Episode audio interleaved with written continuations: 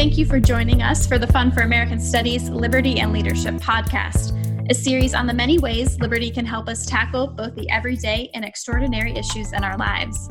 I'm Carrie DiNarda, and joining me is Dr. Donald Boudreaux. He is a professor of economics at George Mason University and holds the Getchell Chair for the Study of Free Market Capitalism at the Mercatus Center. He's also a professor of economics for TFAS, and he blogs at Cafe Hayek. So thank you so much for joining me today, Dr. Boudreaux. I'm really happy to be here, Carrie. So I want to dive right into today's topic on the relationship between globalization and health. Some people might say that the COVID 19 pandemic is a good reason to substantially isolate Americans from the rest of the world, that pulling back on trade and keeping our resources at home is a good way to protect ourselves from future health crises. What do you say to that kind of reaction? Look at the data. The data show pretty clearly that not only is material welfare generally positively associated with openness to the global economy. So the freer the trade, the more materially wealthy people are. But it shows also when people have looked at the specific connection between trade, openness, and health, it shows also a positive connection between health outcomes and openness to trade. The freer people are to trade, the healthier they are. Of course, that doesn't mean that there aren't specific instances when bad things happen, when, when you get a, a particular negative health outcome. But the data are overwhelming in their conclusion that the freer our trade, the more healthy we will be. That's the data. The theory is, is it also makes sense behind it. Because free trade makes us richer, richer people are better fed, they're better housed, they have access to to more advanced medications and medical techniques than do poorer people.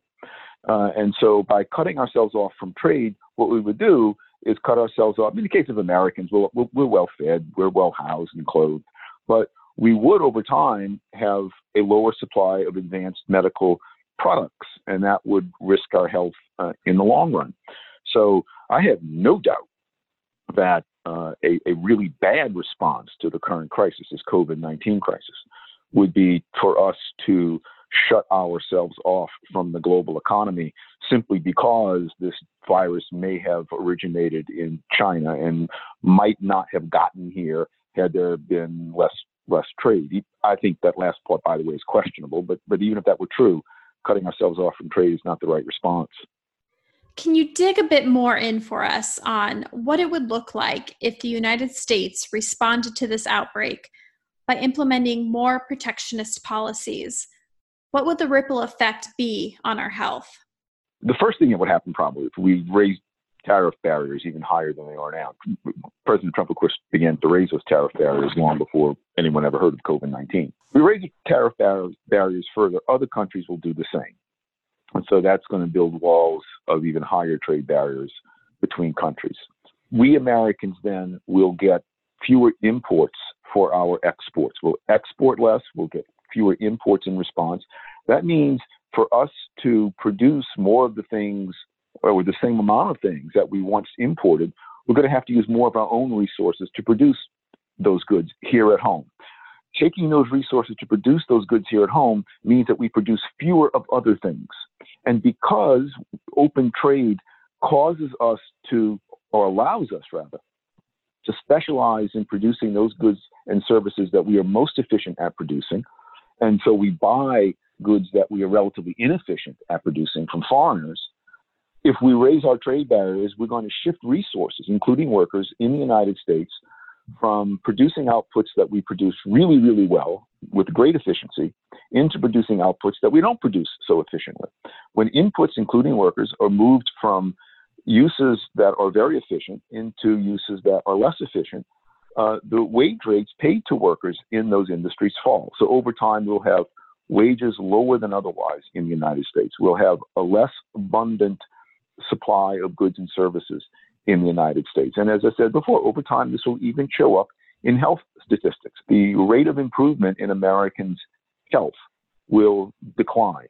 I'm not saying it will go negative, but it will be less than it would otherwise be. Your and my health 20 years from now, our children's health, our grandchildren's health would be less in the future to the extent that we raise trade barriers than that health would be if we don't raise trade barriers. So, you recently wrote a piece for the Pittsburgh Tribune Review where you highlight medical and public health advances that were initiated outside of the United States. I'm hoping you can share with us what are some of the historical healthcare wins of globalization that are kind of being forgotten about right now? Oh my gosh, probably the single most important healthcare advance, maybe in human history, you know, beside clean water and, and regular nutrition, is antibiotics. And certainly right up there in the top five. You know, antibiotics were were invented by a Scotsman working in, in England. They weren't invented by an American. And so, in the extreme case, if we were cut off from the rest of the world, we would not have antibiotics, or, we'd have had to invent antibiotics on our own. Maybe we'd have done that, but we would have waited longer to get antibiotics. I don't recall all the precise, detailed products that I went through in that column that, that you mentioned. But when I researched that column, I was astonished to find a number of medical advances like antibiotics, organ transplants, that those are largely a non American invention. I was astonished to find how many uh, uh, products, contact lenses, uh, were invented by foreigners. And so we have access to those only because we trade with foreigners. And also keep this in mind it's a little bit more indirect. But when American pharmaceutical companies are pondering whether or not to invest in the research and development necessary to make some new drug, some new, hopefully some new blockbuster drug, there are huge upfront costs. I think the upfront costs now they're approaching three billion dollars, in large part because the Food and Drug Administration imposes ridiculous barriers. But but nevertheless, those are those are large upfront costs. And so a pharmaceutical company in America, Merck or Pfizer, will not incur those costs unless that company has reason to believe that it will be able to recover those costs by selling enough units of the pharmaceutical product should the test prove successful. And so free trade makes the market for American pharmaceuticals bigger. Pfizer and Merck, they don't only have to sell to Americans, they can sell all over the world in a regime of free trade. And so when it, if the United States obstructs free trade, that reduces the market for even American producers of pharmaceutical products. That reduces the profitability to American producers of pharmaceutical products of innovating to discover and develop new drugs that will save lives and, and reduce pain. And those are just some of the consequences of what would happen if we restrict our, our trade, some of the health consequences that would happen if we if we restrict our trade. Are there healthcare wins from trade that are helping Americans right now in the middle of the pandemic that you know we're not even thinking about? Yes, we get a, a we, we import a lot from from abroad, uh, including from China. In times of crisis, we get these things in, and, and they help us. Uh, unfortunately, some countries unwisely uh, have imposed their own export bans uh, so we Americans are not receiving exports from those countries. But go back to what I said just a moment ago. So far, the United States has largely avoided export bans. Largely. There's been some talk about them, but we haven't gone whole hog like some other countries have done. The United States is the second largest exporter of medical products in the world, second only to Germany. Our ability to sell goods, to sell pharmaceutical products, abroad. That brings in revenue to American producers of pharmaceuticals and, and medical devices. That revenue enables those companies to ramp up production. That revenue enables those it gives them profit incentives to develop drugs for for for future crises. So yeah, there are many different ways in which we benefit from keeping our trade open by restricting our imports that causes other countries to restrict theirs by restricting our exports. Should we go down that route? That will only incite even more countries to restrict their exports. I think you touched on this a little bit, but the White House has invoked the Defense Production Act to order some American businesses like 3M and General Motors to produce medical supplies and then also to prevent right. exporting of some PPE. Right. In, in, some limited cases, yes. Yes. Yeah what do you say to that response? You know, should there be exceptions made during something like a pandemic? So I think the burden of proof uh, burden of persuasion should be very heavy on those who would invoke something like uh, emergency powers of the government to order private companies to to produce certain things, because when those powers are invoked, that's basically a taking of the private property of those companies, and that reduces the profitability of those companies. That makes it less profitable to invest in those companies, and you, you might get more output from those companies today uh, by the in, invocation of such a, an emergency command, but invoking that command sets a precedent. So that makes the profitability going forward for these companies less. It makes it more likely that the government will invoke those kind of commands in the future. And so that reduces the incentives of companies to expand their production and engage in the research and development of new products. These consequences will never be seen because we don't know what's not produced. A far better way to achieve the same end.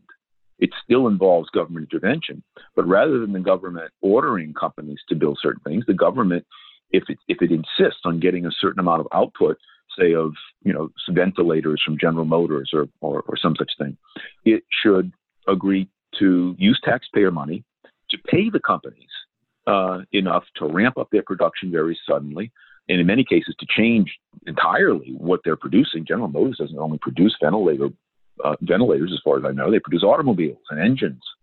And so, I would prefer to see government pay companies to uh, ramp up their production. There are lots of problems with that too, but I think that's better than simply ordering companies to uh, ramp up production. I think that's a worse uh, way of, of achieving the same goal. They're, they're both very costly. They both have downsides, but the top-down command and control is worse in my view.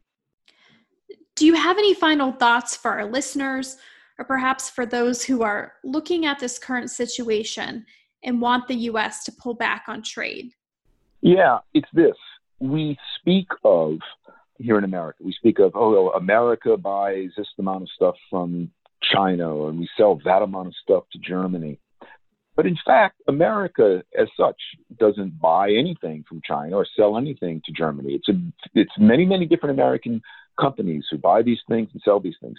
These companies, each of these companies, as a buyer and as a seller, each of them has strong incentives to make sure that their supply uh, lines are uh, resilient and as reliable as possible. Uh, and they might not get always get it right. I'm not saying the outcomes will always be perfect, but I would trust the profit motive to prompt individual companies and entrepreneurs to choose just how to arrange their supplies rather than having those supply decisions overridden by politicians and bureaucrats in Washington. Politicians in Washington, they don't know the details of how best to get you know, whatever are the inputs used in, in New Jersey to produce some particular pharmaceutical. They don't know the ins and outs of getting medical supplies to a medical wholesaler in the United States, such as McKesson. They don't know what are the options for each of the countless different medical supplies, nor do these politicians have the incentives that the individual managers and entrepreneurs and owners of the firms have. And so I, I get very worried and discouraged when I see so much enthusiasm for politicizing supply chain decisions. I don't like the term supply chain; it's more like a network. But I get very uh, worried when I hear this this kind of talk about about turning these decisions over to politicians and bureaucrats. The intention may be may be very good in doing so, but the question has to be asked: What knowledge does someone like Marco Rubio or someone at the Food and Drug Administration or in the Pentagon or the, at, at the CDC? What knowledge do these people have of all of the many details of the supply lines of each of the many different kinds of things that we buy and each of the many different kinds of things that we sell having to do with medicines? They don't have that, that kind of knowledge. And so when we politicize it, we have this one size fits all so called solution being imposed on an incredibly complex and ever changing web of commerce that works pretty well. And yes, this web is not going to work as well in times of crisis, uh, but it's not going to work as well in times of crisis, even if we turn it over to politicians and bureaucrats. I would rather the web and the decisions made within it to remain with the private individuals who know what's going on and have incentives to get it right than to politicize those decisions by turning them over to politicians. Terrific insights. Thank you so much for joining us today. Um, and I think you really helped shine some light on some of these benefits of globalization that really gets lost during a time when people are just scared. So I really appreciate yeah, you my, joining us today. My pleasure. Thank you for inviting me. Well, that is our show for today. We hope you learned something new and that you will join us again for another edition of the TFAS Liberty and Leadership Podcast. Make sure you visit us online at tfas.org for more resources and information. We hope you'll tune in again.